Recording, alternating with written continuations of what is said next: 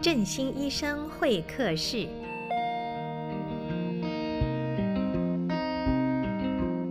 各位听众朋友，大家好，我是振兴医院妇产部的李伟浩医师。那今天很高兴跟大家分享一些妇科常见的疾病跟治疗的一些方式。好，那包括了子宫肌瘤，或者是子宫肌腺症，或者是卵巢囊肿等等的常见妇科疾病，要如何治疗呢？那我个人的专长是做妇科的微创手术，所以很多人也会问说，微创手术适合什么样的病况来处理？那首先先跟大家分享一下常见的妇科疾病跟治疗的方式。我们先从最常见的妇科肿瘤子宫肌瘤讲起。子宫肌瘤的话，大概呃平均会有百分之十左右的妇女会发现有子宫肌瘤的状况，那其中大概又会有另外的百分之十。子宫肌瘤会造成症状，而且需要处理，所以是非常常见的一种呃妇科疾病。不过很多人会问说，子宫肌瘤到底是从何而来？目前还不知道。一般认为是子宫肌肉层的细胞过度增生，变成肿瘤的形态而造成。它常造成的症状主要会造成我们的经血量多、经痛。那如果体积大到一定的程度的时候，会压迫到膀胱，造成频尿。或者是压迫到直肠，造成便秘的问题，所以常常子宫肌瘤的妇女就会很担心，说：“诶，我的肌瘤到底会不会变大？”其实，一般肌瘤的处理方式很简单，就是固定的健康检查就可以了。因为在健康检查的时候，我们妇科医师会用超音波来帮大家扫描一下肚子，看一下子宫里面的状况。如果子宫肌瘤有发现的话，我们会在大概半年或一年的这样追踪期。定期的看肌瘤的大小有没有变化，再来决定是否需要处理。那子宫肌瘤的处理原则的话，我们一般会看有没有症状。如果是经血量大造成贫血的时候，我们会给予一些铁剂补充血红素的部分。但是如果真的贫血到很严重的状况，那不得已就还是得用手术的方式处理。有些人会问说，子宫肌瘤有没有药物能够让它缩小呢？那目前的话，没有任何的口服药物可以让子宫肌瘤缩小，但是避孕药的部分的话，是我们妇科常常用来处理子宫肌瘤的药物。使用避孕药的时候，可以让月经周期规则，血量变少，所以有一些贫血或者是月经来的不正常的状况，或甚至经痛，我们都可以都可以用避孕药来做处理。那如果是希望子宫肌瘤变小的话，目前只有打针的停经针。我们知道，在妇女的身体的话，在更年期的时候，子宫肌瘤会变小，所以这个药物会让打针的期间，像是更年期的低荷尔蒙状态，会让子宫肌瘤缩小，但是它不能够长期的治疗，哦，因为如果长期使用停经针，明明就还没有停经的时候，我们打这个针剂，用得太久，用超过半年的话，会增加骨质疏松的风险，所以这个是在治疗上必须特别注意的部分。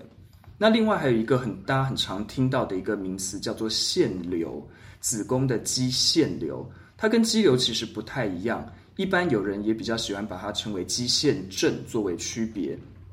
腺瘤跟肌瘤最大的差别是，腺瘤是子宫内膜的腺体跑到肌肉层，所以它不像肌瘤是一个圆圆固体的像贡丸这样的球状。腺瘤比较像是蔓延在这个肌肉里面的情形，它没有一个明显的边界，所以在治疗上面又比肌瘤要更为棘手。不过好在是现在腺瘤的部分以药物治疗其实蛮有效的，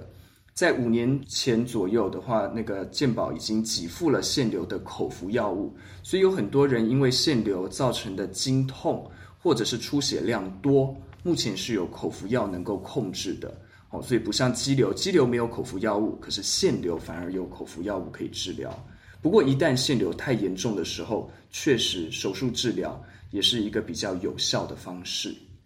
那还有很常见的一些呃妇女疾病，例如说像是卵巢的水瘤、哈卵巢的囊肿，这些是蛮常被听到的一些良性妇科疾病。那卵巢的水瘤或者是囊肿的话，基本上分成两类。一类是荷尔蒙造成的，一类是非荷尔蒙造成的。如果是荷尔蒙造成的这一类卵巢水瘤或者是卵巢囊肿，比较简单，我们只要规则追踪，在月经周期不同的时期就会消失不见。那如果是非功能性的这些非荷尔蒙性的这些卵巢囊肿，就比较麻烦了，因为它就不会随着时间消失，它几乎都会固定在那边，有些甚至会恶化变大，或者是产生恶性的可能。所以这些囊肿的话，就必须一样要规则的追踪。那追踪的部分的话，一般妇科医师会追踪三个月到六个月的期间，看它是否有变化这样的状况。那有的人会问说，卵巢囊肿我要怎么知道它存在与否？其实妇科医师会扫阴道的超音波去看两侧的卵巢。那如果卵巢上面有水流或者是其他囊肿的时候，我们就可以借超音波底下的外观来判断它可能是良性或者是恶性的状况。那如果是有怀疑恶性的状况，或者是它的体积太大的时候，我们就会建议用手术去处理。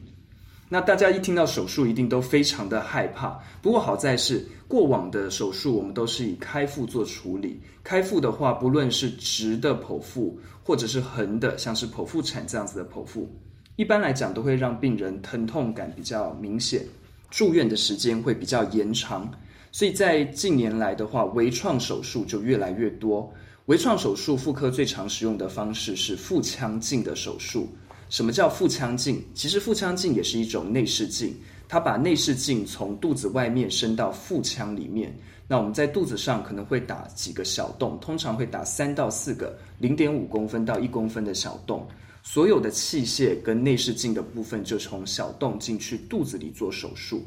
所以手术的部分，不论是肌瘤的切除、子宫的切除，或者是卵巢囊肿的切除。就是经由这些小洞把它切下来，再做缝合。那微创手术主要的好处就是疼痛感比较轻微，不像是开腹手术这么痛，所以在恢复上的话会比开腹手术要来得快速。那另外的话，美观的部分也是呃大家比较在意的部分，就会比较让伤口小，然后看不太到这样子的一个状况。所以在微创手术的部分，也让我们大家对于手术的一个恐惧感慢慢比较减轻。那随着微创手术越来越进步，其实，在妇科的部分，我们慢慢把多孔的这样子的微创内视镜手术变成是单孔单一个切口的微创手术，甚至是没有切口的自然孔手术。那这些看起来都是大家没有听过的专有名词，可以想象，其实就是把这些洞变少变小。单孔微创手术的话，我们刚刚讲一般的微创手术是开三到四个零点五到一公分的小洞。那单孔手术的话，只有单一肚脐的切口的一个小伤口。大家会问说，一定要从肚脐吗？肚脐会不会很痛？其实，一般我们单孔微创手术用肚脐的原因，是因为在肚脐的部分是凹陷的，我们可以把这个疤痕藏在里面。那另外，在多孔一般的内视镜手术的时候，本来在肚脐也会有一个切口，所以并没有让这个切口增加，反而是把它隐藏在肚脐里面。所以对，尤其是对年轻女生很在意伤口的部分的话，在肚脐的单一伤口可以减少这个呃外观的一个疤痕的部分。那另外，它的伤口疼痛度也比较少哦，也比多孔的部分要来得更少。所以单孔微创手术在妇科的部分，现在也是几乎任何的手术都可以进行，可以进行子宫的切除，可以进行肌瘤的切除，可以进行囊肿的切除，这些良性的肿瘤都可以借由这样子。单一的伤口做呃手术的处理，那另外的话，现在更新的一个方式，除了单孔之外，就是自然孔的微创手术。那什么叫做自然孔？其实自然孔这个名称听起来很专业，其实就是自然的孔洞。我们身上有非常多的孔洞，例如说鼻孔、耳朵，好，这些都是自然的孔洞。那在女性的话，当然就是多了一个阴道的部分。所以在妇科，我们做自然孔的微创手术，其实就是从阴道去做微创手术的部分。在过去，阴道的手术的话，大概顶多只能做子宫的切除。现在因为内视镜的发达，所以自然孔的一个途径，我们配合内视镜一起去做，就可以进行几乎所有的良性手术。所以在目前自然孔的部分，也同样，我们可以在自然孔的微创手术切子宫、切卵巢囊肿，甚至可以切子宫肌瘤跟腺瘤的部分。这些手术的话，对病人带来的好处，主要是我们可以让住院的天数降低，让疼痛感降低，那另外，对于女生，如果是年轻女性，比较在意疤痕的部分，可以减少疤痕的产生。那对于一些比较年长的患者，我们减少了伤口的数量的话，可以减少伤口感染的风险。所以其实它的好处非常的多，但是当然它有它的限制性。由于孔洞的减少，所以手术的复杂度会增加。所以医师的部分就必须要更呃更为专业，要能够在这个部分才能够做执行。好，接下来跟大家解释一下，在诊间常常会被问到的一些妇科保健的迷思。其中我们在呃妇科的门诊最常被问到的就是第一个，医师我会经痛，那大家都说生理期的时候不能吃冰，这是真的吗？好，其实，在生理期不能吃冰这件事，过去有做过医学研究，在几十年前的医学研究，他们发现吃冰的部分的话，会让我们的子宫收缩的一个呃频率，哦，收缩的频率增加，但是收缩的强度降低。意思是说，呃，在我们呃有经痛的时候，经痛通常是子宫的收缩的一个呃反应。所以，我们吃冰的时候，它的强度其实是相对来讲变少的。可能最痛一百分，但是吃冰了之后，它的痛可能减少到八十分，但是它的频率增加了。所以你会觉得，哎，我可能一天痛一次，但是吃了冰之后，哇，可能变得痛的好几次，是这样子的差异。可是实际上，吃冰到底会不会造成经痛？其实这个跟体质应该是有一些关系的。有些人吃冰就是一点事都没有，但是有人吃冰确实就是会让这个经痛的感受变得比较明显。那大家更在意的是说，吃冰会不会让我的妇科疾病变严重？那这个部分可以比较放心的是，吃冰不会让妇科疾病变严重，顶多就是刚刚讲的哈，这些经痛的部分，或者是有些人的经血量会因为吃冰而改变，但是不会因为吃冰就让你的子宫肌瘤变大，或者是让你的卵巢囊肿变大。那还有一些呃人会问说，那我有子宫肌瘤、子宫肌腺症，或者是我有卵巢囊肿，我可以吃中药吗？吃中药会不会让这些妇科疾病变得越来越严重？那这个部分的话，其实中药的部分，我们强调的是要因个人的体质去调整。所以像我自己门诊的病人，我都跟病人讲说，你们可以使用中药，可以吃中药，但是要找中医师帮你们调剂。不要自己去外面的药房，呃，自己不要去中药房自己配，或者是不要有一些什么祖传的秘方自己去调整。那这个中药的部分一定是也是跟西药一样，都是药品，一定要经过中医师的把脉诊断，看每个人体质的不同去调剂的。中药的部分很强调一个重点，就是是一个复方的药物，所以它并不是一个单一的呃药物就可以做治疗。它会随着每个人的体质寒，或者是燥热，或者是不同的一个气虚，或者是血虚这样的状况去做不同的调整。每一个人的药物可能都或多或少有不同，所以可以使用中药，但是请你找合格的中医师，可以信赖的中医师去帮你做调剂，一个人的体质去做调整。那第三个问题很被很常被问到的是，李师我。经痛的问题，那我吃止痛药好像会越吃越重诶，我是不是就忍耐痛，然后不要吃这样子比较好？不然的话，将来会吃到止痛药完全都没有效果。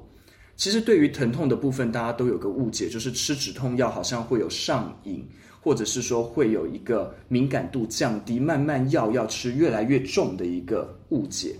其实痛的部分是一个电位的改变，它有点像开关，所以只要超过这个电位，就会感觉到疼痛。目前在治疗疼痛的一些医学准则，我们慢慢的把疼痛做一个预防胜于治疗的部分。意思是说，我们最好不要让疼痛达到阈值再使用药物，一旦过了这个阈值产生疼痛之后再使用药物，就必须要越吃越重。所以对于经痛的女性来讲，我们常常会说，你感觉到有好像闷痛，哈，开始有一点闷闷不舒服的时候，其实那个时候就应该要吃止痛药了，才不会让这个大痛的部分突然出现。一旦这个大痛突然出现，你的药物就必须要非常强才能压得下来。如果还是在小小的闷痛不舒服就使用止痛药物，其实是不会越吃越重的，而且可以让这个疼痛维持在一个比较趋缓、比较能够忍受的状态。所以有疼痛的话，千万不要忍耐，该使用止痛药物的时候就使用止痛药物。但是我们必须要注意到的就是，如果是有妇科疾病的这些患者，疼痛越来越明显的时候，记得一定要回来看妇科医师，不然的话，如果光是吃止痛药，有的时候你的妇科疾病变严重了都不知道。那最后一个的话，也是常常被问到的妇科问题，就是我们女生泌尿道的一个状况，或者是呃会阴部感染的状况，吃蔓越莓到底有没有效？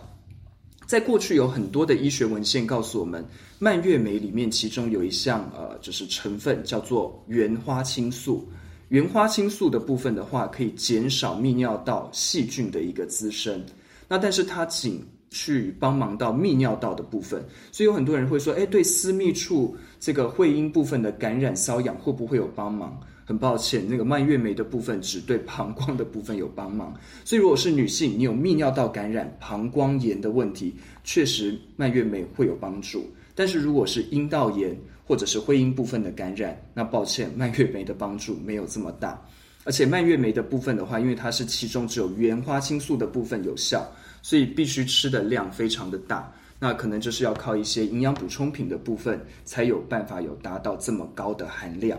那大家会问说，有没有保健会阴部的部分、私密处的部分呢？我们会建议使用益生菌的部分做保养。我们会阴部的部分其实是属于一个弱酸性的环境。这个弱酸性的环境会去抵抗外来的其他细菌跟念珠菌，念珠菌其实就是霉菌的一种。那这种呃念珠菌或者是霉菌或者是其他细菌会破坏我们原本私密处的一个酸碱值。那私密处的酸碱值的维持是必须要靠益生菌来维持的。这些益生菌呃绝大部分会是以乳酸杆菌为主，所以它会分泌乳酸维持我们阴道的弱酸性。所以，一旦这个环境被破坏，产生阴道炎的时候，我们如果多补充益生菌，不管是优格、优酪乳，或者是外面坊间一些吃的益生菌，这些都有效。大量的补充益生菌之后，可以让这个被破坏的环境快速的还原建立回来。所以，不论是保健或者是在做治疗的部分，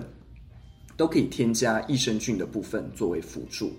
所以，最后的话就是请大家注意自己的身体健康。然后，如果有任何的妇科疾病的时候，记得不要只是光忍耐，一定要寻求专业的妇科医师帮你做诊疗。如果有良性妇科肿瘤的部分，不论是肌瘤、肌腺瘤还是囊肿，一定要记得定期追踪。如果症状严重的时候，也请配合医师的建议进行手术的治疗。